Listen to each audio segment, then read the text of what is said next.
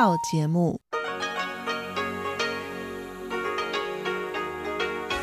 ที่นี่สถานีวิทยุเรดิโอไต้หวันอินเตอร์เนชั่นแนลกลับมาฟังขณะ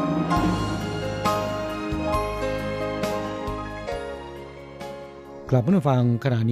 งอยู่กับรายการภาคภาษาไทยเรดิโอไต้หวันอินเตอร์เนชั่นแนลหรือ RTI ออกกระจายเสียงจากกรุงไทเปไต้หวันสาธารณรัฐจีนเป็นประจำทุกวันนะครับ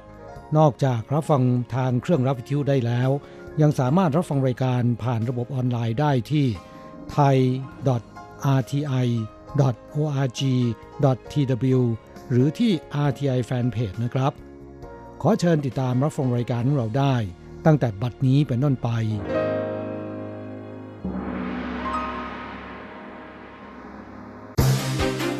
ลำดับแรกขอเชิญติดตามรับฟังข่าวประจำวันสวัสดีค่ะคุณผู้ฟังที่เคารพช่วงของข่าวประจำวันจากรายการเรดิโอไต้หวันอินเตอร์เนชั่นแนลประจำวันจันทร์ที่16ธันวาคมพุทธศักราช2562สำหรับข่าวไต้หวันมีดิฉันการจยากฤษยาคมเป็นผู้รายงานค่ะหัวข้อข่าวมีดังนี้มอจังต้าจัดงานประชุมเสวนาการศึกษาระดับสูงไต้หวันอาเซียนเชิญมหาวิทยาลัยจากไทยเวียดนามอินโดมาเลเข้าร่วมขานรับนโยบายไต้หวันกลายเป็นประเทศ2ภาษาธนาคารพาณิชย์เริ่มเปิดประเดิมสาขา2ภาษาในมอไถต้าเป็นแห่งแรกมาราธอนไทเปดึงดูดนักวิ่งทั้งในและทั่วโลกกว่า 28,000 คนลมกรดเคนยาซิลแชมป์มาราธอนทั้งชายหญิง Starlux สายการบินน้องใหม่เปิดขายตั๋วคนแห่จองไฟล์แรกมาเก๊าปีนังขายหมดเกลี้ยงผู้เชี่ยวชาญด้านสภาพอากาศชี้2วันนี้กลางวันอุณหภูมิพุ่งถึง30องศากลางคืนเย็นต่างกันมากต่อไปเป็นรายละเอียดของข่าวค่ะเพื่อมุ่งเน้นสารสัมพันธ์แลกเปลี่ยนด้านวิชาการกับกลุ่มประเทศตามนโยบายมุ่งใต้ใหม่มหาวิทยาลัยแห่งชาติเจิ้งจื้อหรือมอเจิ้งต้า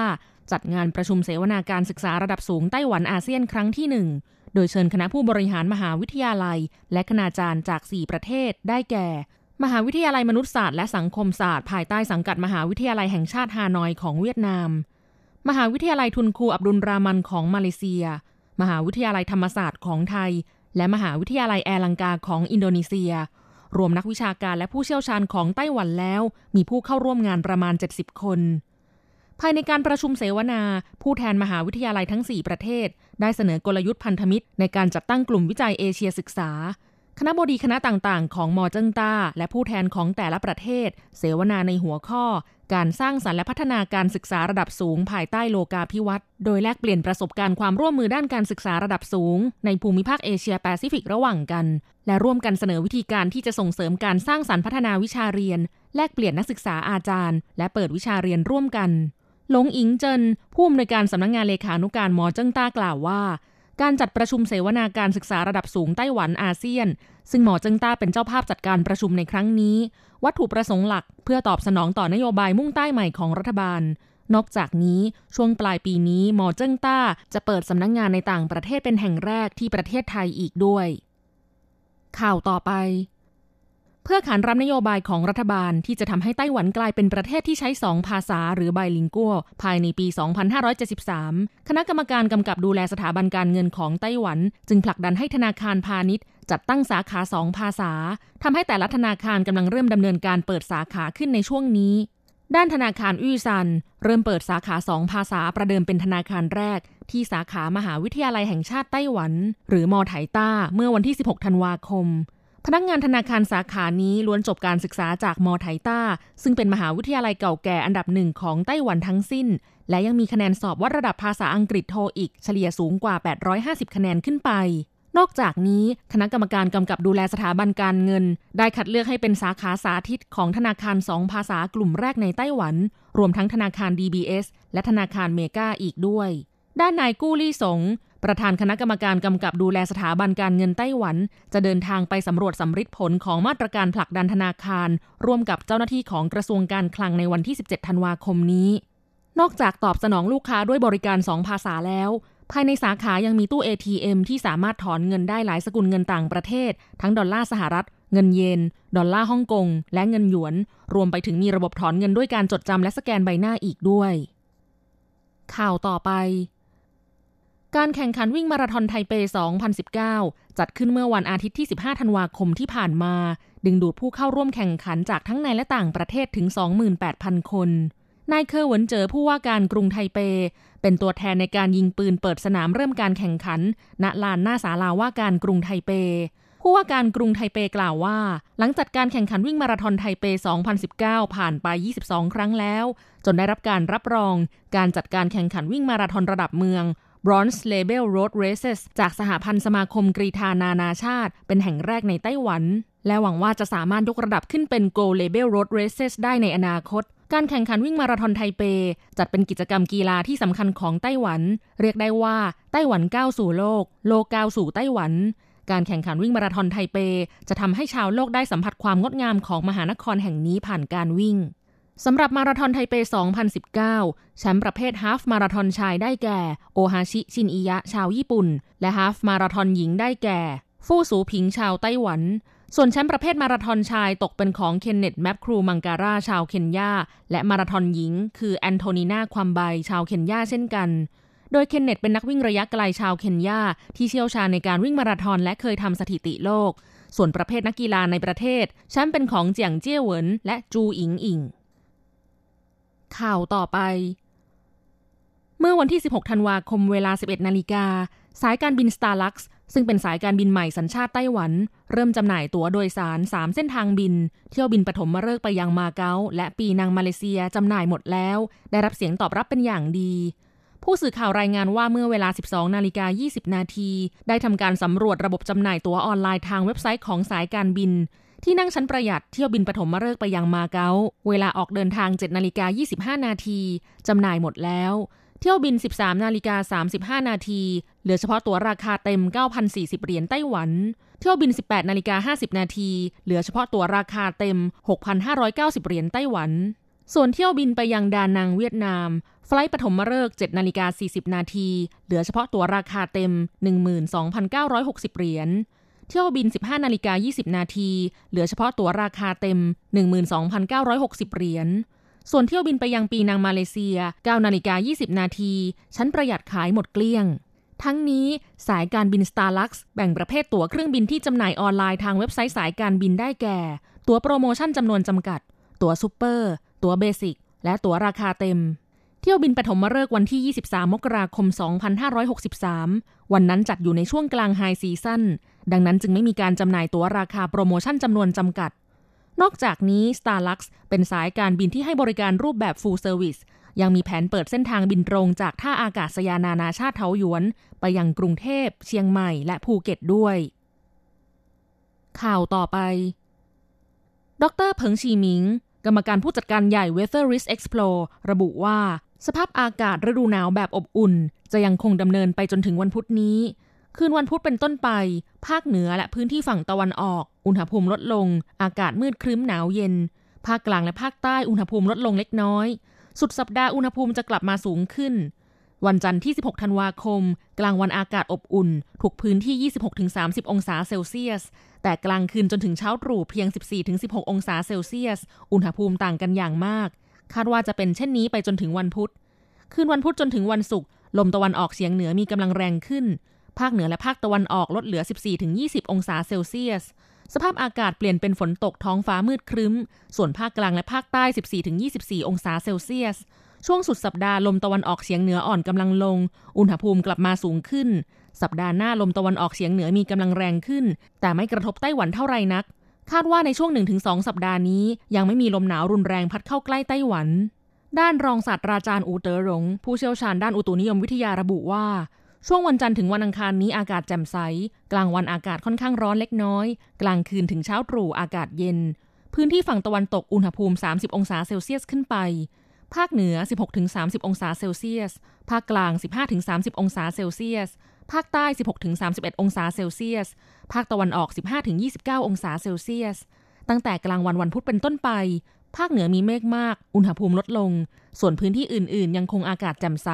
กลางวันร้อนเล็กน้อยกลางคืนถึงเช้าตรู่อากาศเย็นกลางวันและกลางคืนอุณหภูมิต่างกันมากจบช่วงของการรายงานข่าวไต้หวันจาก RTI รายงานโดยดิฉันกาญจยากฤษยาคมค่ะ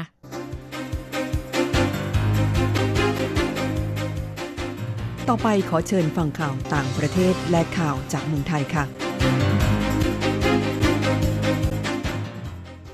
สวัสดีค่ะคุณผู้ฟัง RTI ที่เคารพทุกท่านขอต้อนรับเข้าสู่ช่วงของข่าวต่างประเทศและข่าวประเทศไทยกับดิฉันมณพรชัยวุฒิมีรายละเอียดของข่าวที่น่าสนใจดังนี้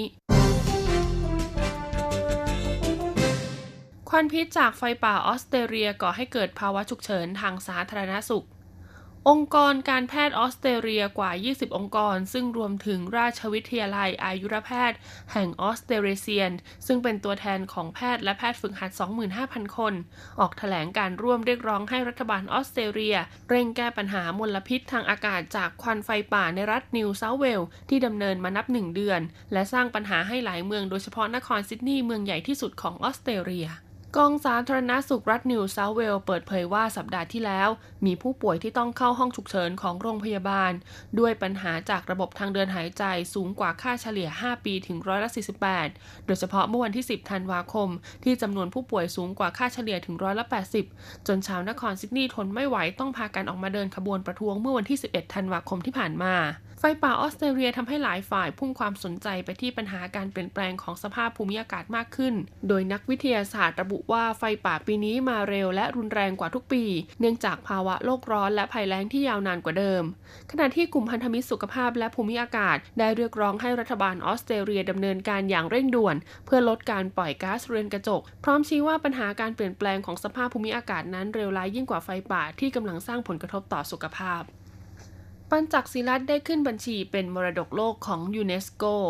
การประชุมคณะกรรมการมรดกโลกของยูเนสโกประกาศรับรองปัญจักษ์ศิลัตให้เป็นมรดกวัฒนธรรมอันจับต้องไม่ได้ของมวลมนุษยชาติในการประชุมที่กรุงโบโกตาของโคลอมเบียเมื่อสัปดาห์ที่แล้วยูเนสโกกล่าวว่านอกจากจะเป็นกีฬาแล้วปัญจักษ์ศิลัตยังได้รวมไว้ด้วยเรื่องราวของจิตวิญญาณและจิตใจ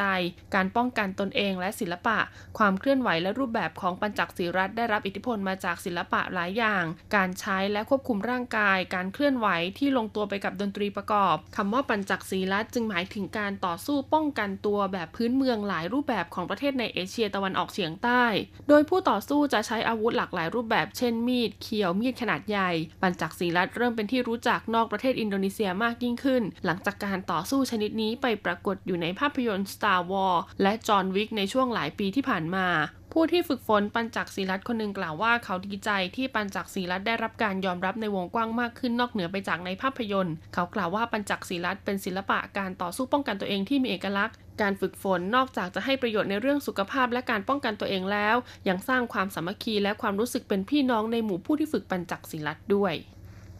นายกอังกฤษเตรียมสาบานตนรับตำแหน่งอีกสมัยหลังชนะการเลือกตั้งถล่มทลายนายกรัฐมนตรีบอริสจอนสันของอังกฤษเตรียมสาบานตนรับตำแหน่งอีกครั้งก่อนที่สมเด็จพระราชินีนาถอลิซาเบธที่2จะเสด็จเปิดประชุมสภาในวันพฤหัสบดีนี้หลังจากพรรคอนุรักษ์นิยมของเขาได้ชัยชนะครั้งใหญ่ที่สุดในรอบกว่า30ปีในการเลือกตั้งทั่วไปเมื่อวันที่12ธันวาคมที่ผ่านมานายกรัฐมนตรีจอนสันวัย55ปีจะเดินทางเยือนทางตอนเหนือของประเทศในวันนี้คาดว่าเขาจะประกาศปรับคณะรัฐมนตรีชุดเล็กอย่างเร็วที่สุดในวันจันทร์เพื่อเริ่มกระบวนการสาบานตนรับตำแหน่งก่อนที่สมเด็จพระราชินีนาถอลิซาเบธที่2จะเสด็จเปิดประชุมสภาในวันพฤหัสบดีเขาแสดงความหวังว่าชัยชนะของพรรคอนุรักษ์นิยมจะปิดฉากการโต้เถียงเรื่องสหราชอาณาจักรออกจากสหภาพยุโรปหรือเบรกซิสและจะเริ่มดำเนินการเยียวยาประเทศโดยจะนำร่างกฎหมายข้อตกลงถอนตัวจาก EU เข้าสู่สภาอีกครั้งก่อนคริสต์มาสเพื่อให้เบรกซิสมีผลภายในวันที่31มกราคมพรรคอนุรักษ์นิยมชนะการเลือกตั้งสส365ที่นั่งจากทั้งหมด650ที่นั่งครองเสียงข้างมากเกินครึ่งหนึ่งคือ326ที่นั่งโดยได้สสเพิ่มขึ้น47ที่นั่งจากการเลือกตั้งเมื่อปีพุทธศักราช2560เป็นชัยชนะครั้งใหญ่ที่สุดของพรรคนับจากที่นางมาร์กาเร็ต แชตเตอร์ทำได้376ที่นั่งในการเลือกตั้งปีพุทธศักราช2530ขณะที่พรรคแรงงานก็ได้คะแนนเสียงจากหลายเขตซึ่งเป็นฐานเสียงเดิมจำนวน203ที่นั่งลดลง59ที่นั่งเป็นความพ่ายแพ้ครั้งเลวร้ายที่สุดของพรรคนับตั้งแต่การเลือกตั้งในช่วงหลังปีคริสต์ศักราช1930ต่อไปเป็นข่าวจากประเทศไทยค่ะการท่องเที่ยวภาคเหนือคึกคักรับฤดูหนาวนักท่องเที่ยวจำนวนมากพากันไปเที่ยวรับลมหนาวและชมสถานที่ท่องเที่ยวแห่งใหม่เป็นทุ่งดอกปอเทืองซึ่งกำลังออกดอกเบ่งบานสะพรั่งเหลืองอร่ามเต็มท้องทุ่งทอดยาวไปไกลสุดลูกหูลูกตา ที่สวนชนบทสดชื่นคาเฟ่แอนด์ฟาร์มเพชรบูรณ์ตั้งอยู่ที่หมู่12ตำบลกันจุอำเภอบึงสามพันจังหวัดเพชรบูรณ์ภายในสวนนอกจากจะมีทุ่งดอกปอเทืองแล้วยังตกแต่งสถานที่ในสไตล์ลูกทุ่งเป็นมุมถ่ายภาพที่หลากหลายมีทุ่งดอกไม้นานาชนิดที่กำลังออกดอกชูช่อสวยงามเป็นมุมทำกิจกรรมร่วมกันในครอบครัวให้อาหารปลาในบ่อเลี้ยงจุดไฮไลท์ที่นักท่องเที่ยวส่วนใหญ่ไม่พลาดคือการถ่ายรูปกับจักรยานบิ๊กไบค์จำลองสร้างจากยางรถยนต์ซึ่งเจ้าของสวนได้ตกแต่งไว้อย่างสวยงามเช่นเดียวกันกับที่จังหวัดพิษณุโลกนะคะบรรยากาศการท่องเที่ยวที่โครงการพัฒนาป่าไม้ตามแนวพระราชดำริภูหินร่องกล้าตำบลเนินเพิ่มอำเภอนครไทยก็เต็มไปด้วยนักท่องเที่ยวที่ส่วนใหญ่มากันเป็นครอบครัวขึ้นมาสัมผัสภูมิอากาศที่หนาวเย็นโดยเฉพาะพื้นที่โครงการพระราชดำริภูหินร่องกล้าอุณหภูมิยามเช้าอยู่ที่ 5-7 องศาเซลเซียสนายสุภกุลจันลาหัวหน้าโครงการพัฒนาป่าไม้ตามแนวพระราชดำริภูหินร่องกล้ากล่าวว่าในช่วงวันหยุดเสาร์อาทิตย์มีนักท่องเที่ยวเพิ่มขึ้นเป็นเท่าตัวส่วนใหญ่ขึ้นมาถ่ายรูปเช็คอินตามจุดชมวิวเช่นที่แปลงสาธิตทุ่งดอกกระดาษซึ่งตอนนี้ดอกกระดาษบานสะพรั่งเต็มแปลง 100% มีสีสันสวยงามทางโครงการจัดจุดให้นักท่องเที่ยวขึ้นไปถ่ายรูปเซลฟี่มีแปลงดอกกระดาษเป็นฉากหลังนอกจากนี้ตามจุดชมวิวหน้าผาพบรักผารักยั่งยืนก็เป็นอีกหนึ่งจุดที่นักท่องเที่ยวไปยืนท้าสายลมถ่ายรูปคู่กับต้นคอเดียวดายอย่างสวยงามกระทรวงพัฒนาสังคมและความมั่นคงของมนุษย์เปิดตัวภาพยนตร์โฆษณาต่อต้านการค้ามนุษย์4ภาษานางพัชรีอาริยกุลรองปลัดกระทรวงการพัฒนาสังคมและความมั่นคงของมนุษย์หรือพม.เป็นประธานแถลงข่าวเปิดตัวภาพยนตร์โฆษณารณรงค์ประชาสัมพันธ์ต่อต้านการค้ามนุษย์ในกลุ่มประเทศ CLMT กำกับโดยต้อมารุสาโรวาทพร้อมมอบโล่ประกาศเกียรติคุณให้แก่แพนเค้กเขมนิจจามิกรนักแสดงนำฝ่ายหญิงในฐานะผู้แทนศิลปินไทยและมอบของที่ระลึกให้กับมิสมาเนตเอชานาโนนักแสดงนำฝ่ายหญิงในฐานะผู้แทนศิลปินกัมพูชาและมิสเตอร์ทัมเคคีกิสนักแสดงนำฝ่ายชายในฐานะผู้แทนศิลปินจากเมียนมา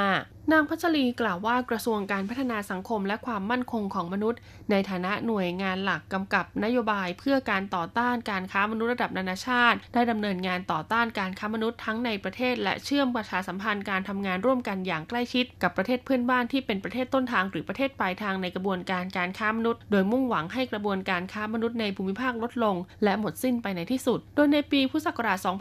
2562 ประเทศไทยได้รับตำแหน่งประธานอาเซียนโดยมีความมุ่งมั่นในวาระอันสำคัญนี้เพื่อประสานความร่วมมืออย่างใกล้ชิดกับประเทศในภูมิภาคต่อต้านการค้ามนุษย์โดยประเทศไทยได้กำหนดเป็นวาระแห่งชาติและร่วมลงนามความร่วมมือ MOU กับหน่วยงานภาครัฐและองค์กรที่เกี่ยวข้องทั้งในระดับภูมิภาคและระดับสากลเป็นการแสดงให้เห็นถึงความมุ่งมั่นตั้งใจอย่างแท้จริงของประเทศไทยในการเป็นผู้นำต่อต้านการค้ามนุษย์ในภูมิภาคทั้งนี้พม.ได้ดำเนินโครงการผลิตและเผยแพร่ภาพยนตร์โฆษณารณรงค์ประชาสัมพันธ์ในกลุ่มประเทศ CLMT เพื่อต่อต้านการค้ามนุษย์และแสดงบทบาทของการเป็นผู้นำในการต่อต้านการค้ามนุษย์ในภูมิภาคในฐานะได้รับตำแหน่งประธานอาเซียนปีพุทธศักราช 2562 โดยใช้กรอบความร่วมมือทวิภาคีกับประเทศเป้าหมายในภูมิภาคได้แก่ราชอาณาจักรกัมพูชา 4 สาธารณรัฐประชาธิปไตยประชาชนลาว L สาธารณรัฐแห่งสหภาพเมียนมา M และประเทศไทย T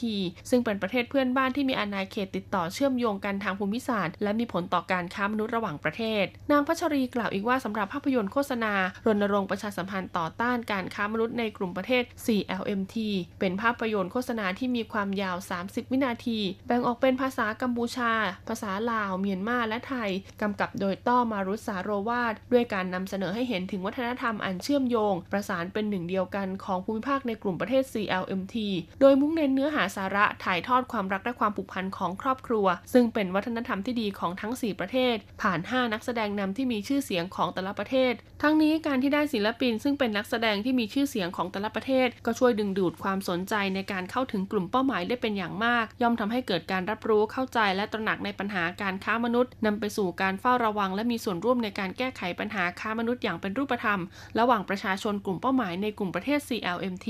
ภาพยนตร์ชุดนี้มีกำหนดเผยแพร่ประชาสัมพันธ์ทั้งทางโทรทัศน์โรงภาพยนตร์และสื่อโซเชียลมีเดียตั้งแต่เดือนธันวาคมปีพุทธศักราช 2562 เป็นต้นไปต่อไป มาเป็นการรายงานอัตราแลกเปลี่ยนประจำวันจันทร์ที่16ธันวาคมพุทธศักราช2562อ้างอิงจากธนาคารกรุงเทพสาขาไทเปโอนเงิน 10,000 บาทใช้เงินเหรียญไต้หวัน 1220 เหรียญแลกซื้อเงินสด 10,000 บาทใช้เงินเหรียญไต้หวัน 1570 เหรียญสำหรับการแลกซื้อเงินดอลลาร์สหรัฐ1ดอลลาร์สหรัฐใช้เงินเหรียญไต้หวัน 30.450 เหรียญจบการรายงานข่าวสวัสดีค่ะ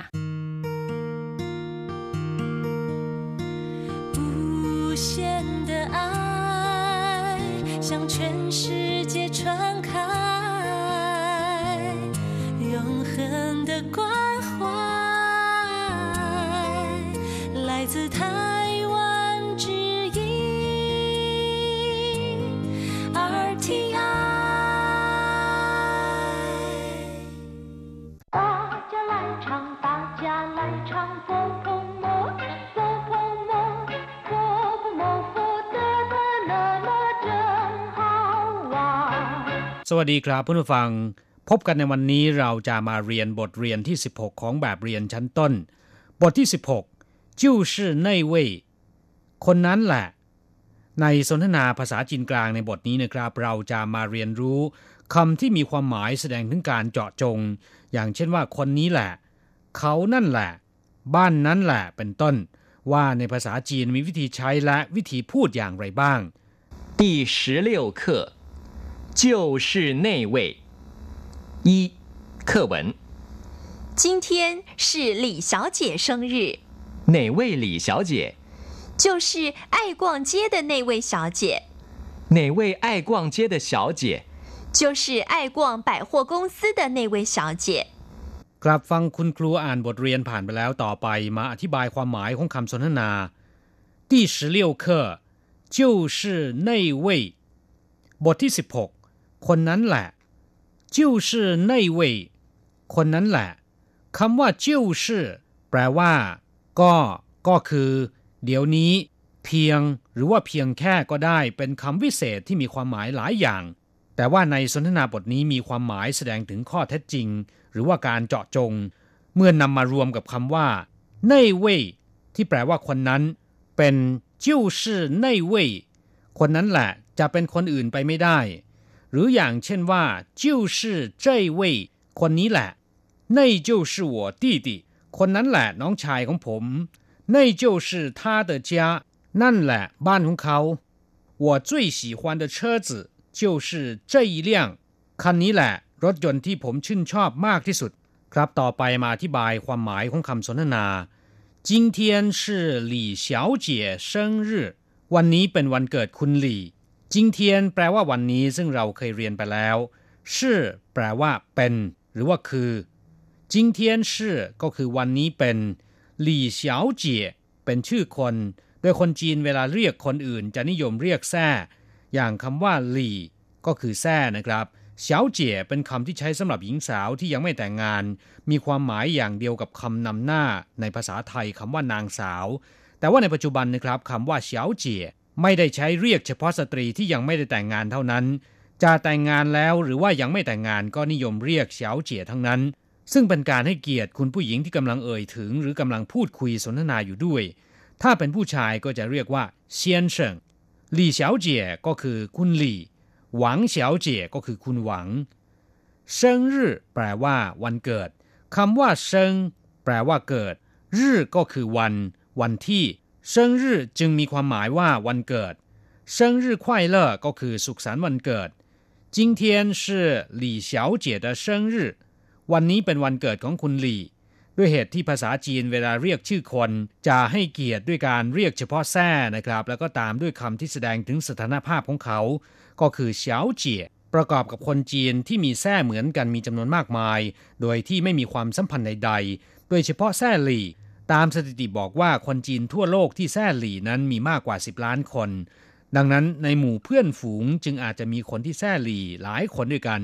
จึงต้องถามให้แน่ชัดว่าที่บอกว่าเป็นวันเกิดของคุณหลี่เป็นคุณหลี่คนไหนกันแน่ไหนเว่ยหลี่เฉียวเจี๋ยคุณหลี่คนไหนไหนเว่ยก็คือคนไหน就是爱逛街的那位小姐คุณผู้หญิงหรือว่าสาวคนที่ชอบเดินช้อปปิ้งซื้อของคนนั้นไงอ้ายกว้างเจียแปลว่าชอบซื้อของกว้างเจียแปลว่าเดินเตร่ตามร้านค้า หรือว่าเดินชมดูสิ่งของต่างๆตามท้องตลาดหรือว่าร้านค้าซึ่งก็คือคำว่าช้อปปิ้งที่เรียกทับศัพท์ตามภาษาอังกฤษ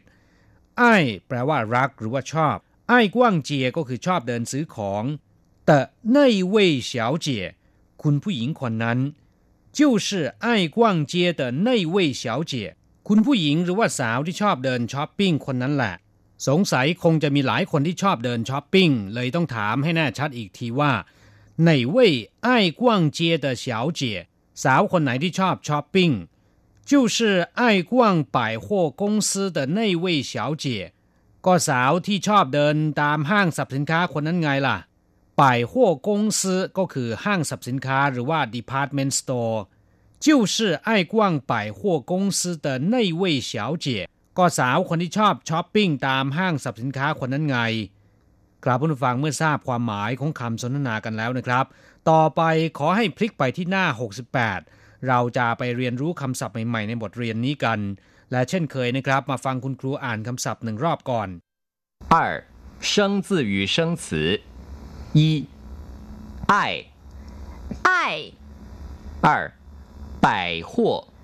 百货；公司，公司。爱แปลว่ารักชอบชื่นชมเป็นคำที่มีการพูดกันมากในคู่หนุ่มสาวที่กำลังหวานชื่นกับความรัก我爱你ผมรักคุณ我爱我的国家ผมรักประเทศชาติของผม我爱我的朋友ผมรักเพื่อนของผมหัวอ้ายต้าเจียผมรักทุกคนเมื่อคำว่าอ้ายแปลว่าชอบนะครับอย่างเช่นว่าท่าอ้ายขั้นเตี้ยนหญิงเขาชอบดูภาพยนตร์หนีอ้ายใหม่ยี่ฝูคุณชอบซื้อเสื้อผ้าหัวอ้ายไข้หวานเชี่ยวผมชอบพูดตลกหรือผมชอบพูดล้อเล่นไข้หวานเชี่ยวก็คือชอบพูดล้อเล่นหรือว่าเล่นตลกอ้ายฉิงแปลว่าความรักอ้ายเหรินแปลว่าคู่รักแต่คำนี้นะครับนิยมใช้ในจีนแผ่นใหญ่ในไต้หวันคำว่าคู่รักจะเรียกว่าหนานเผิงโย่เมื่อคู่รักเป็นผู้ชายหนี่เผิงโย่คู่รักเป็นหญิงนะครับอ้ายฉีแปลว่ารักและทนุถนอมอ้ายฉีสิเจียนรักและทนุถนอมเวลาอ้ายฉีกงวู่รักและทนุถนอมของส่วนรวมศัพท์คำที่สองป่ายหัวแปลตรงตัวว่าสินค้าร้อยชนิดแต่ไม่นิยมแปลตรงตัวอย่างนี้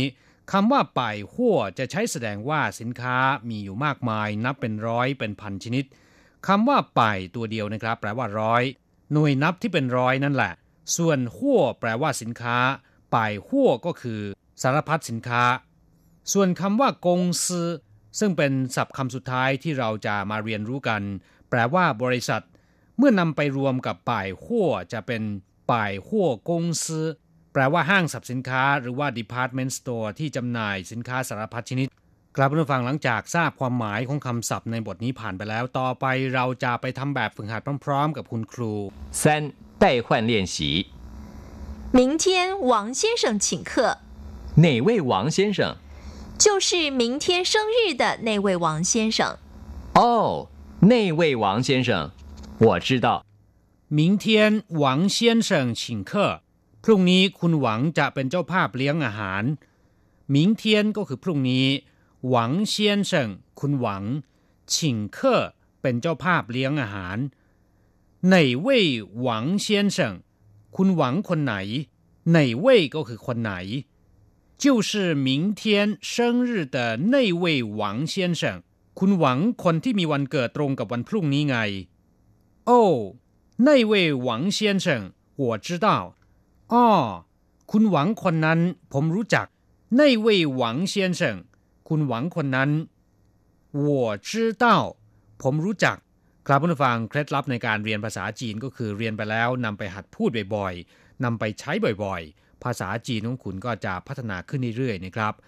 เราจะกลับมาพบกันใหม่ในบทเรียนถัดไปสวัสดีครับ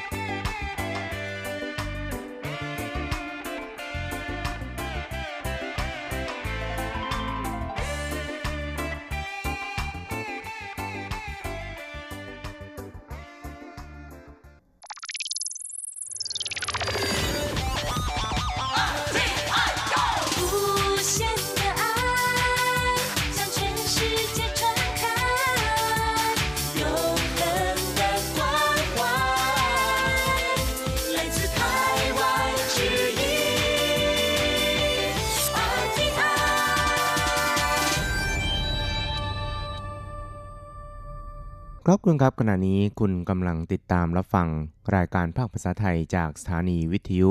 RTI ซึ่งส่งกระจายเสียงจากกรุงไทเปประเทศสาธารณรัฐจีนอยู่นะครับต่อไปนั้นก็ขอเชิญคุณผู้ฟังติดตามรับฟังรายการกระแสประชาธิปไตย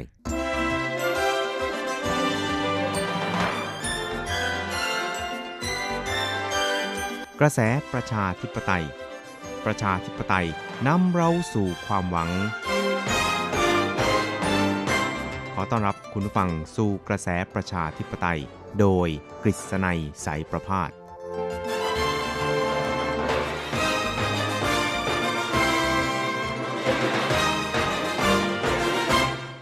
วัสดีครับคุณผู้ฟังที่รักและเคารพทุกท่านครับผมกฤษณัยสารภาสก็กลับมาพบกับคุณผู้ฟังอีกครั้งหนึ่งครับในช่วงเวลาของกระแสประชาธิปไตยนะครับซึ่งก็พบกันเป็นประจำทุกสัปดาห์ในค่ำวันจันทร์และก็เช้าวันอังคาร3ครั้งด้วยกันนะครับก็จะนำเอาเรื่องราวความเคลื่อนไหวที่น่าสนใจทางด้านการเมืองในไต้หวันในช่วงที่ผ่านมามาเล่าสู่กันฟังนะครับครับสำหรับวันนี้นะครับก็คงจะต้องนำเอาเรื่องราวเกี่ยวกับการเลือกตั้งประธานาธิบดีแล้วก็การเลือกตั้งส.ส.ของไต้หวันมาเล่าสู่กันฟังนะครับเพราะว่าก็ตอนนี้เนี่ยเป็นช่วงเวลาแห่งการนับถอยหลังนะครับเหลือเวลาอีกเพียงแค่ประมาณ20 กว่าวันนะครับก็ไม่ถึงเดือนก็จะถึงวันที่ชาวไต้หวันเนี่ยนะครับจะได้ใช้สิทธิ์ใช้เสียงของตัวเองออกไปเลือกผู้นำนะครับแล้วก็เลือกตัวแทนของตัวเองนะครับเข้าไปเป็นสสนะครับแล้วก็เป็นตัวแทนในการส่งเสียงให้สะท้อนความคิดเห็นของตัวเองเนี่ยให้รัฐบาลได้รับทราบกันนะครับโดยเฉพาะอย่างยิ่งการเลือกตั้งประธานาธิบดีของไต้หวันนั้นก็เรียกได้ว่าดูเดือดเข้มข้นขึ้นทุกขณะเลยทีเดียวนะครับโดยเฉพาะอย่างยิ่งในช่วงวันหยุดสุดสัปดาห์ไม่ว่าจะเป็นวันเสาร์อาทิตย์ที่ผ่านมานะครับหรือว่า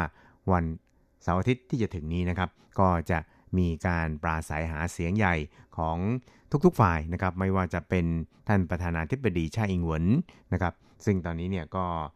ลงเลือกตั้งนี่นะครับเพื่อที่จะป้องกันแชมป์นะครับก็ลงสมัครคู่กับท่านอดีตนายกรัฐมนตรีไล่ชิงเต๋อนะครับของพรรค DPP หรือพรรคประชาธิปไตยก้าวหน้าซึ่งตอนนี้เนี่ยนะครับก็มีคะแนนนิยมเนี่ยทิ้งห่างคู่แข่งเนี่ยพอสมควรครับซึ่ง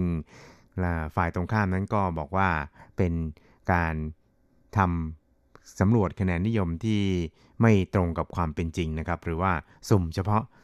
คนที่มีความเห็นตรงกับตัวเองเท่านั้นเองครับเพราะฉะนั้นเนี่ยก็เลยมีตัวเลขที่ต่างกันอย่างลิบลับนะครับเรียกว่าต่างกันประมาณ 20-30% ซึ่งหลายคนก็อาจจะไม่เชื่อผลการสำรวจคะแนนนิยมต่างๆเหล่านี้นะครับแต่ว่าไม่ว่าจะอย่างไรก็ตามเนี่ยนะครับแต่ละฝ่ายนั้นก็คงจะต้องจดๆจ้องๆนะครับแล้วก็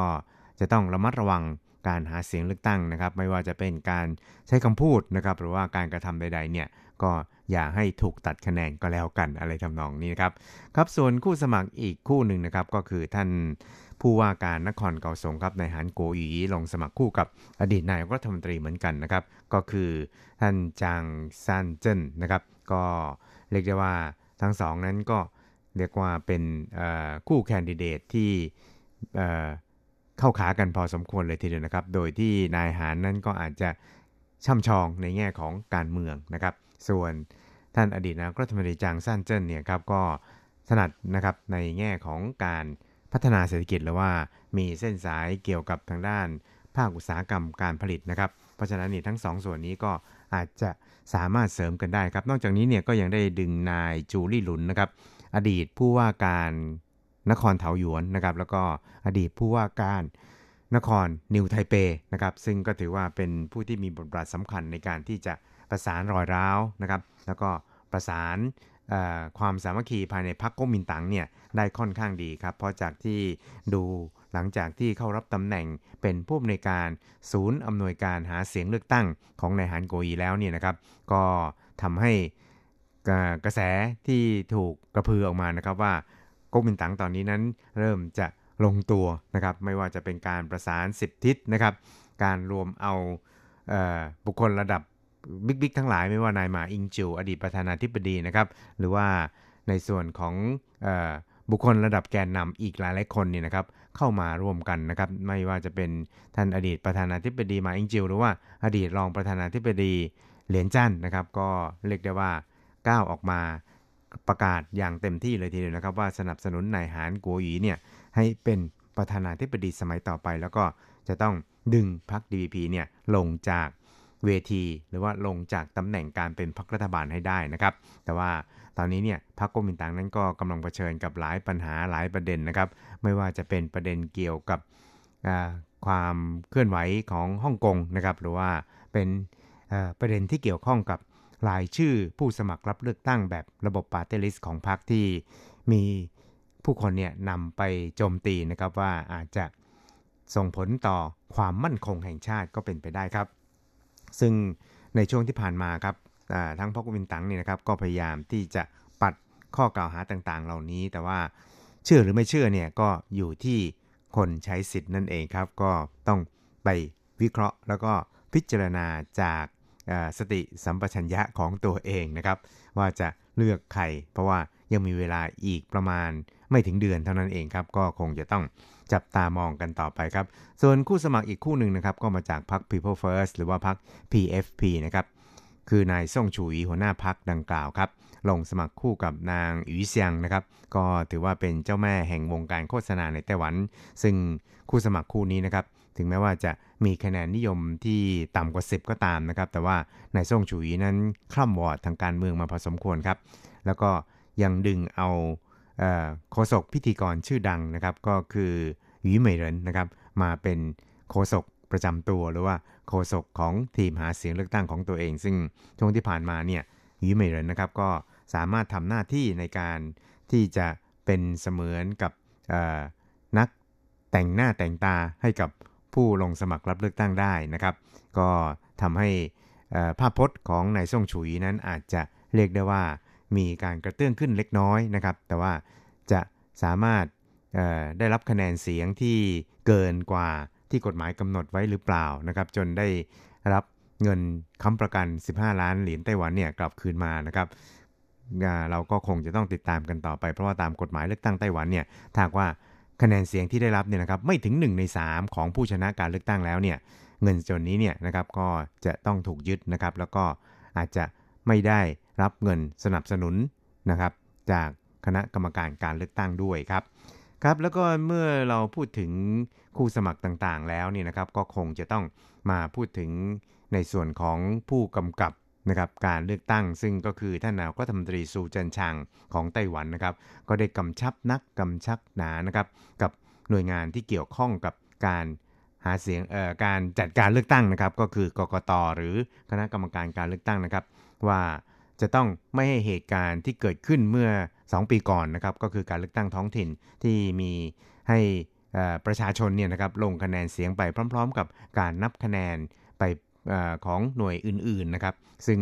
ก็ถือได้ว่าเป็นปรากฏการณ์ที่ไม่เคยเกิดขึ้นมาก่อนในการเลือกตั้งครั้งใดๆของโลกนะครับเรียกว่าเป็นเสมือนปาฏิหาริย์ในการเลือกตั้งของไต้หวันก็ว่าได้ครับเพราะว่าคราวนั้นเนี่ยมีการลงประชามติถึง9รายการนะครับแล้วก็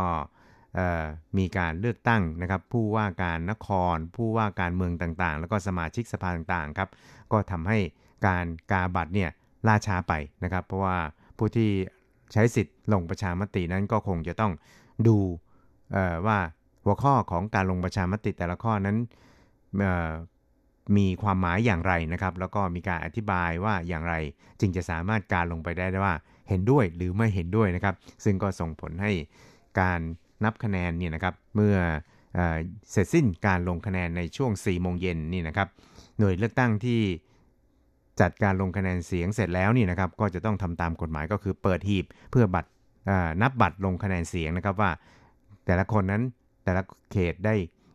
กี่คะแนนเสียงนะครับแล้วก็จะต้องส่งผลการนับคะแนนเนี่ยไปยังคณะกรรมการการเลือกตั้งนะครับซึ่งอีกหลายๆหน่วยเนี่ยก็ยังมีประชาชนเนี่ยที่มาเข้าคิวก่อน 4:00 น.นี่นะครับก็จะได้รับอนุญาตให้ไปใช้สิทธิ์ได้นะครับซึ่งก็เข้าแถวกันยาวเหยียดเลยนะครับปรากฏว่ามีการนับคะแนนไปพร้อมๆกันนะครับพร้อมกับการรายงานเข้าสู่ศูนย์อำนวยการเลือกตั้งของแต่ละฝ่ายแล้วก็ทีวีนี่นะครับก็มีการรายงานผลการนับคะแนนไปพร้อมๆกับ ที่มีผู้คนเนี่ยนะครับกำลังเข้าคิวเพื่อที่จะใช้สิทธิ์ของตัวเองก็จะรู้ว่าเอ๊ะตอนนี้เนี่ยผู้สมัครที่ตนเองสนับสนุนเนี่ยได้คะแนนเท่าไหร่แล้วนะครับแล้วฝ่ายตรงข้ามมีคะแนนเท่าไหร่เราจะใช้ยุทธวิธีในการลงคะแนนยังไงให้คนที่เราสนับสนุนเนี่ยชนะการเลือกตั้งนะครับซึ่งก็ถือได้ว่าเป็นปาฏิหาริย์ทางการเมืองในไต้หวันหรือว่าเป็นปรากฏการณ์ที่ไม่เคยมีมาก่อนก็ว่าได้เลยทีเดียวนะครับนอกจากนี้นะครับท่านนายกรัฐมนตรีซูเจินชางครับก็ยังได้กำชับนะครับว่าจะต้องสกัดไม่ให้มีการแทรกแซงการเลือกตั้งจากเงินทุนจากต่างประเทศซึ่งในช่วงที่ผ่านมานี่นะครับก็ได้มีการรับแจ้งความนะครับสำหรับผู้ที่มีพฤติกรรมในการซื้อเสียงนะครับจำนวนถึง219คดีนะครับก็ปรากฏว่ามีผู้ที่เชื่อแน่ว่าเกี่ยวพันกับการซื้อเสียงนี่นะครับประมาณ395คนนะครับแล้วก็ได้มีการส่งให้ศาลเนี่ยพิจารณาต่อไปแล้วเนี่ยนะครับจำนวน12คดีรวมทั้งสิ้น17คนนะครับนอกจากนี้เนี่ยนะครับในส่วนของฝ่ายป้องกันแล้วก็ปราบปรามการทุจริตเกี่ยวกับการเลือกตั้งนี่นะครับก็ยังได้เสริมนะครับการส่งเจ้าหน้าที่เนี่ยเข้าไปตรวจสอบเกี่ยวกับการซื้อเสียงด้วยนะครับซึ่งก็มีการปราบเกี่ยวกับการปล่อยข่าวปลอมนะครับออกมาจำนวนถึง78คดีแล้วนะครับแล้วก็เป็นการตรวจสอบนะครับที่มีพฤติกรรมนะครับว่าเป็นการปล่อยข่าวปลอมเนี่ยจำนวน118คดีนะครับซึ่งทางอัยการก็ได้พิจารณาแล้วปรากฏว่ามีมูลเนี่ยนะครับประมาณ74คดีนะครับซึ่งในจำนวนนี้เนี่ยมีอยู่5คดีนะครับที่เป็นคดีเกี่ยวกับการเลือกตั้งโดยตรงเลยทีเดียวครับเพราะฉะนั้นเนี่ยในส่วนนี้นะครับท่านนายกรัฐมนตรีซูเจินชางเนี่ยก็ได้ประกาศชัดเจนเลยทีเดียวนะครับว่าจะต้องเสริมแรงนะครับในการสกัดเงินทุนจากต่างชาติไม่ให้เข้ามาแทรกแซงการเลือกตั้งของไต้หวันครับซึ่งนางโคลัสโยทากะนะครับโฆษกของรัฐบาลไต้หวันนั้นก็บอกว่าครั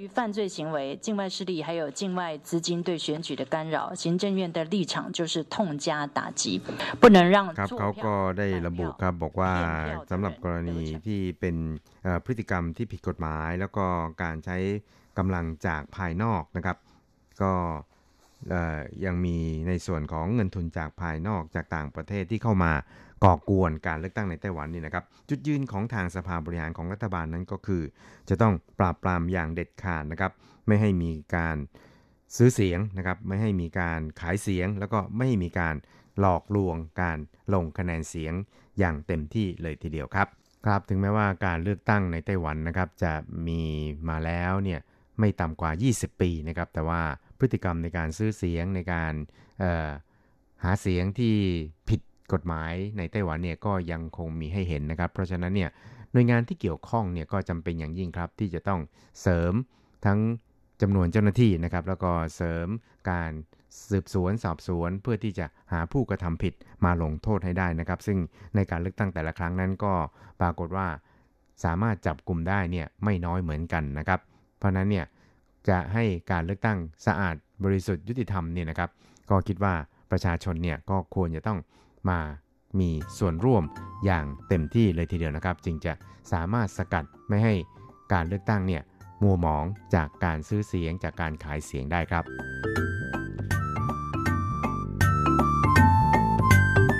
ครับคุณครับเวลาของกระแสประชาธิปไตยในวันนี้ก็หมดลงแต่เพียงเท่านี้ครับเราจะกลับมาพบกันใหม่ในสัปดาห์หน้าสวัสดีครับ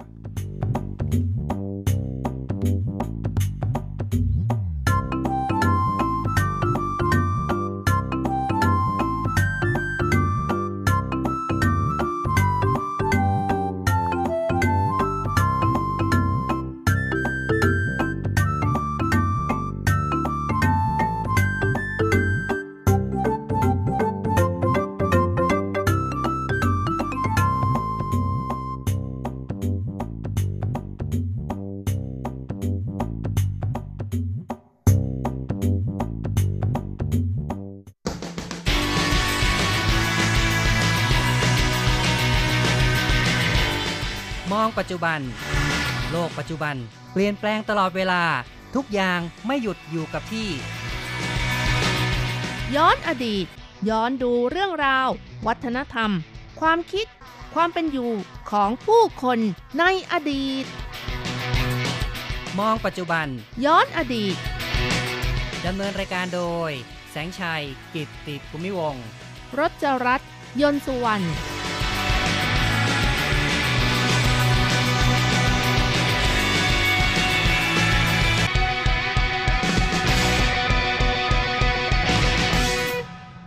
คุณผู้ฟังที่รักครับพบกันอีกแล้วในมองปัจจุบันย้อนอดีตนะครับในครั้งนี้เราจะมองเรื่องของกลองกันนะครับค่ะเนื่องจากว่าในไต้หวันนี้ก็มีหมู่บ้าน10กลองอยู่นะคะอยู่ตั้งอยู่ที่นครไถหนันค่ะใกล้ๆกับพิพิธภัณฑ์ฉีเหมยค่ะซึ่งเป็นหมู่บ้านที่เอาเนื้อที่ของโรงงานผลิตน้ำตาลเก่าซึ่งเป็นโกดังนะคะเอามาฝึกซ้อมค่ะก็เลยตั้งชื่อเป็นหมู่บ้าน10กลองนะคะเป็นคณะของ10กลองนี่เองค่ะครับก็ชื่อภาษาจีนเรียกว่าสือกู่ใช่ไหมครับใช่ค่ะสือกู่หวนฮวาชุนนะคะหมู่บ้านวัฒนธรรม10กลองนะครับถ้าจะแปลแบบทุกตัวอักษรในภาษาจีนนะครับค่ะที่นี่นะคะก็ในสมัยก่อนยุคที่ญี่ปุ่นยึดครองไต้หวันก็เป็นโรงงานผลิตน้ำตาลนะคะซึ่งโรงงานผลิตน้ำตาลในไต้หวันนี่ก็มีทั้งหมด16แห่งด้วยกันนะคะแต่ว่าแห่งนี้ก็เป็นแห่งที่ตั้งอยู่ที่นครไถหนันในปี2005นั้นทางคณะ10กลองเข้ามาปรับปรุงโกดังต่างๆเป็นที่ฝึกซ้อมตีกลองหลังจากที่โกดังน้ำตาลนั้นได้รกร้างมาเป็นเวลาหลายปีค่ะก็เลยกลายเป็นเอกลักษณ์พิเศษทางวัฒนธรรมตีกลองของไต้หวันค่ะและเริ่มเปิดให้คนเข้าไปชมการแสดงของคณะตีกลองในเดือนมกราคมปี2007นะคะอ๋อเนาะก็เรียกว่าเปิดมานานแล้วเหมือนกันนะครับเนี่ยค่ะก็เป็น10กว่าปีแล้วนะครับจากปี2007ปีนี้ก็ปี2019เพราะฉะนั้นก็12ปีแล้วนะครับค่ะโกดังน้ำตาลเก่านี้นะคะมีเนื้อที่ทั้งหมด5เฮกตาร์นะคะก็ประมาณ30ไร่ค่ะก็ถือว่าเนื้อที่มากนะคะมีการปรับปรุงโกดังที่เก่าๆมาใช้งานมีทั้งภัตตาคารก็คือขายอาหารด้วยนะคะแล้วก็มีร้านกาแฟมีที่สไลเดอร์อะไรอย่างนี้นะคะก็คือจัดแสดงแล้วก็ยังมีให้ดูเกี่ยวกับคณะของตีกลองที่แสดงทุกวันเลยนะคะรอบเช้ารอบหนึ่งรอบบ่ายรอบหนึ่งแล้วก็ยังมีรอบกลางคืนอีกนะคะเนื่องจากว่าทางหมู่บ้าน10กลองนี้ก็จะมีจัดให้คนเข้าไปชมในช่วงของตอนเย็นนะคะก็เข้าไปชมบรรยากาศของโกดังเก่าแล้วก็มีการปรับปรุงมีการใช้แสงสีซึ่งถ่ายรูปแล้วสวยงามมากเลยค่ะก็มีบรรยากาศที่หลากหลายนะครับนอกจากจะมีการแสดงตีกลองแสดงดนตรีแล้วเนี่ยก็ยังมีที่พักผ่อนหย่อนใจต่างๆด้วยทั้งเป็นร้านอาหารด้วยนะครับแล้วก็ยังมีให้ฝึกตีกลองด้วยนะคะก็คือลงมือตีกลองไปตามจังหวะที่คนสอนด้วยค่ะซึ่งเป็นรอบๆไปนะคะครับก็เปิดโอกาสให้ผู้เข้าชมนั้นมีส่วนร่วมในการเล่นดนตรีด้วยนะครับค่ะถือเป็นสถานที่พักผ่อนหย่อนใจสำหรับครอบครัวนะคะพาเด็กๆไปร่วมเกี่ยวกับการตีกลองหรือว่าการไปชมต่างๆนะคะมีที่เล่นด้วยค่ะมีทั้งกินทั้งเล่นอยู่ในนั้นเลยค่ะก็เป็นสถานที่น่าสนใจนะครับที่เราก็นำมาแนะนำให้คุณผู้ฟังได้รู้ว่าในปัจจุบันที่นครไถหนานทางภาคใต้ของไต้หวันนะครับก็มีซือกู่หวนฮวาชุนหรือว่าหมู่บ้านวัฒนธรรม10กลองนะครับนอกจากนี้แล้วนะคะคณะตีกลองก็จะตีกลองเป็นเอกลักษณ์ของไต้หวันเลยนะคะครับต่อไปก็เป็นช่วงที่เราจะย้อนอดีตฟังเรื่องราวเกี่ยวกับกลองนะครับ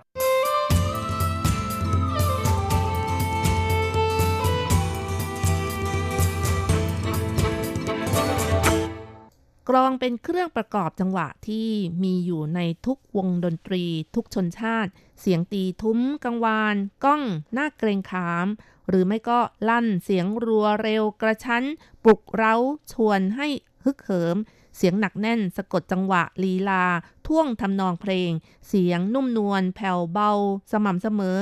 ดั่งมนต์สะกดให้อยู่ในภวังค์ที่เยือกเย็นเหมือนกับว่าอยู่ในสมาธินั่นเองนะคะเนาะนี่ก็เป็นอานุภาพของกลองที่ มีผลต่ออารมณ์ของคนเรานะครับค่ะหรือว่าเป็นเสียงยั่วเย้าหยอกล้อเค้าคลอเล่นกันอะไรอย่างนี้ก็มีทั้งนั้นนะคะสร้างความสนุกสนานในเทศกาลงานรื่นเริงมงคลต่างๆหลากหลายอารมณ์เหล่านี้หาได้มีเครื่องดนตรีอื่นใดที่จะสามารถบรรเลงได้ลึกซึ้งเท่ากับกลองได้นะคะเป็นจุดเด่นเอกลักษณ์ของกลองนะครับซึ่งก็มีการใช้กันมาตั้งแต่โบราณนมนานมาแล้วโดยเฉพาะในพิธีกรรมนะครับก็มีเสียงกลองเป็นส่วนประกอบด้วยนะครับกลองภาษาจีนออกเสียงคำว่ากู่ค่ะซึ่งเริ่มปรากฏให้เห็นตั้งแต่สมัยโบราณเลยนะคะนับตั้งแต่ยุคราชวงศ์ฮั่นเป็นต้นมาค่ะรูปลักษณ์ของกลองมีมากมายหลากหลายเป็นที่นิยมใช้กันอย่างแพร่หลายด้วยนะคะกลองหรือว่ากู่นะคะในสมัยโบราณก็เรียกกันว่าถูกู่ก็คือกลองดินค่ะซึ่งสันนิษฐานกันว่าลำตัวกลองในยุคแรกนั้นน่าจะทำมาจากดินเผานั่นเองค่ะอ๋อเนาะนะครับก็เลยเรียกว่าถูกู่ที่แปลว่ากลองดินนะครับค่ะต่อมาก็มีการใช้กลองหนังวัวก็คือใช้หนังวัวในการทำกลองนั่นเองนะคะและในยุคของราชวงศ์ซังจนถึงตอนปลายของราชวงศ์โจวตะวันตกก็มีการใช้กลองโลหะแล้วเพราะว่ามีการขุดพบทางโบราณคดีค่ะต่อมากลองมีการพัฒนามากขึ้นมีการสร้างชั้นวางกลองฐานกลองเป็นรูปทรงต่างๆการประดับประดาลำตัวของกลองด้วยขนนกการใช้หนังสัตว์อื่นๆขึงเป็นหน้ากลองอย่างเช่นกลองที่ทำฐานวางเป็นรูปเสือรูปนกที่ขุดพบในสุสานต่างๆอย่างนี้เป็นต้นนะคะครับก็มีวิวัฒนาการไปเรื่อยๆนะครับจากแบบที่เป็นธรรมดาก็จะมีลักษณะเป็นรูปทรงต่างๆมากขึ้นด้วยนะครับค่ะกลองมีบทบาทที่สำคัญขึ้นมากในคริสตศตวรรษที่4นะคะปรากฏมีกลองชนิดต่างๆเกิดขึ้นมากมายอย่างเช่นกลองเอวก็คือเยากู่นะคะภาษาจีนค่ะเยาแปลว่าเอวกู่ก็คือกลองนะคะเอ๊ะก็น่าจะเป็นกลองที่นำมาผูกกับเอวหรือเปล่าเนี่ยใช่ค่ะนะครับเนื่องจากเวลาที่ตีนะคะจะแขวนไว้ที่เอวบ้างก็เรียกกันว่าเจิ้งกู่หรือว่ากลองตรงหรือเรียกกันว่าเหอกู่กลองคู่นะคะในสมัยของยุคราชวงศ์หมิงและราชวงศ์ชิงการละเล่นพื้นเมืองหลายแห่งล้วนนิยมใช้กลองเอวประกอบนะคะครับพอพูดถึงกลองเอวนี่เราอาจจะนึกถึงกลองยาวของไทยที่ก็จะมีการผูกไว้กับเอวแล้วก็ตีเหมือนกันนะครับใช่ค่ะรูปร่างกลองเอวนั้นเป็นรูปทรงกลมรีอ้วนกลางนะคะปลายทั้งสองด้านคอดปากทั้งสองข้างขึงด้วยหนังส่วนลำตัวของกลองนะคะฝังห่วง2วงเป็นที่สำหรับร้อยเชือกแขวนไว้ที่เอวค่ะมือสองข้างถือไม้ตีสลับกันเป็นจังหวะมีเสียงกังวานใช้เป็นเครื่องให้จังหวะและเป็นอุปกรณ์ในการเต้นรำในคราวเดียวกันด้วยครับก็เป็นกลองที่น่าสนใจนะครับแบบหนึ่งที่มีมาตั้งแต่อดีตนู้นแน่นะครับต่อมาในยุคของราชวงศ์ซ่งนะคะกลองมีบทบาทสำคัญที่ขาดไม่ได้ในดนตรีทุกชนชั้นในยุคเดียวกันนี้เองนะคะบริเวณทางตะวันออกเฉียงใต้ก็มีปรากฏกลองของชนกลุ่มน้อยกลุ่มหนึ่งเป็นที่นิยมแพร่หลายกันมากชื่อว่ากลองชงกู่หรือว่าหนาวกู่นะคะเป็นกลองที่เวลาบรรเลงต้องใช้โคลนแดงพอกที่หน้ากลองแล้วก็ตีค่ะแล้วก็เป็นกลองประจำเผ่าของชนเผ่าเย้านะคะนับจากสมัยราชวงศ์หมิงจนถึงราชวงศ์ชิงเป็นต้นมาการดนตรีของชนเผ่าและดนตรีพื้นเมืองต่างๆก็มีความเจริญรุ่งเรืองมากเครื่องจังหวะอย่างกลองก็มีการพัฒนาตามไปด้วยค่ะครับชนเผ่าของจีนนี่ก็ถือว่ามีความสามารถทางด้านดนตรีกันเป็นส่วนใหญ่เลยนะครับแล้วกลองนี่ก็เป็นเครื่องดนตรีที่มีความสำคัญอย่างหนึ่งของพวกเขาด้วยครับในสมัยโบราณนะคะกลองมีบทบาทหน้าที่หลายอย่างไม่ว่าจะเป็นการบรรเลงในพิธีบูชาอันศักดิ์สิทธิ์หรือการบรรเลงเพื่องานรื่นเริงนะคะใช้เป็นสัญลักษณ์แสดงถึงพลังอำนาจในการออกศึกสงครามอีกด้วยค่ะถือเป็นอาวุธอย่างหนึ่งค่ะอ๋อเนาะนะครับก็จริงๆนะเวลาที่ ออกรบก็มีการลั่นกลองรบกันนะครับค่ะนอกจากนี้แล้วก็ยังใช้เป็นเครื่องบอกเวลารวมถึงตั้งไว้หน้าศาลเพื่อให้ประชาชนตีกลองร้องทุกข์อีกด้วยโอ้โหมีประโยชน์หลายอย่างนะนะครับถึงปอปุนจินใช่ไหมคะตีกลองนะครับเพื่อที่จะไปร้องทุกข์ด้วยนะครับและในคนไทยก็เช่นกันนะคะอย่างเช่นผู้ใหญ่รีตีกลองประชุม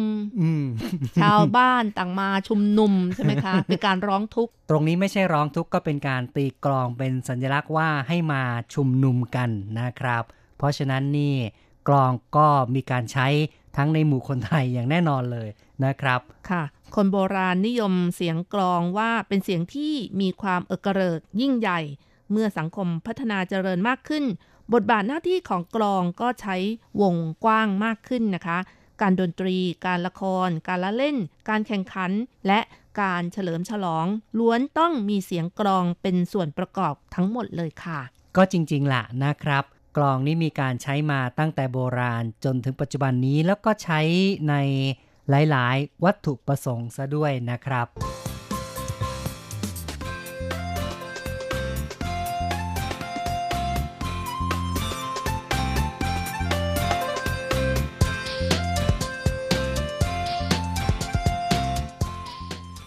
พูดถึงกลองนี่ก็มีมากมายหลายชนิดด้วยกันนะครับอย่างเมื่อกี้เราแนะนำไปถึงกลองเอวพูดถึงกลองเอวก็อาจจะมีกลองอื่นๆด้วยอย่างเช่นสมัยโบราณนะคะกลองที่มีขนาดใหญ่ก็มีไว้สำหรับตีบอกเวลาใช้ในการบูชาพิธีกรรมและการทหารค่ะกลองที่ใช้ตีบอกเวลาเรียกชื่อว่าเจี้ยเฉินกู่หรือว่ากลองเฝ้าอรุณนะคะมักจะตั้งไว้บนหอกลองสูงดังเช่นกลองที่ตั้งอยู่บนหอกลองที่ปักกิ่งในยุคราชวงศ์ชิงค่ะใช้เพื่อตีบอกเวลามาตรฐานเส้นผ่าศูนย์กลางก็ใหญ่นะคะหน้ากลองนี้ประมาณ 1.5 เมตรค่ะด้วยขนาดของกลองที่มีขนาดใหญ่นี้เองจึงได้รับขนานนามว่าราชาแห่งกลองค่ะใหญ่มากเลยเนาะเลยเรียกว่าราชาแห่งกลองนะครับแล้วก็บอกเวลาในทุกๆชั่วยามในเวลากลางคืนเสียงกลองบนหอกลองรัวดังกระหึ่มเสียงต่ำทุ้มและหนักแน่นของเสียงกลองดังกึกก้องไปทั่วทั้งเมืองจนกระทั่งปี 1915 นะคะเกิดมีนาฬิกาขึ้นมาใช้บอกเวลาค่ะก็เลยลดบทบาทไปนะครับทั้งที่จริงๆแล้วกลองก็มีบทบาทสำคัญมากในการบอกเวลาในยุคอดีตนะครับค่ะเพราะฉะนั้นเมื่อมีนาฬิกาเกิดขึ้นแล้วนะคะหอกลองและกลองจึงกลายเป็นเพียงตำนานและพิพิธภัณฑ์ที่รอคอยการมาเยือนของผู้คนเท่านั้นนะคะกลายเป็นสิ่งที่ให้ผู้คนได้ไปดูไปชมนะครับเพื่อจะได้นึกย้อนไปว่าสมัยก่อนนี่ก็ใช้กลองนะครับในการตีบอกเวลากันนะครับคุณผู้ฟังครับในวันนี้เราก็พูดถึงเรื่องราวของกลองกันนะครับจากการที่ในไต้หวันทางภาคใต้ที่นครไทหนานนั้นก็มีหมู่บ้านวัฒนธรรม10กลองนะครับหรือว่าซื้อกู่เวินฮวาชุนนะครับเป็นการดัดแปลงโกดังเก่าให้กลายเป็นสถานที่ตีกลองแสดงดนตรีกลองกันนะครับและเราก็ได้พูดถึงเรื่องราวย้อนอดีตนะครับความเป็นมาประวัติความเป็นมาของกลองซึ่งมีมาตั้งแต่ยุคสมัยก่อนโน้นเลยนะครับแล้วก็กลองนี่ใช้งานมีบทบาทหน้าที่หลายอย่างหลายประการด้วยกันนะครับการบอกเวลาเป็นต้นหรือแม้แต่ในงานพิธีในงาน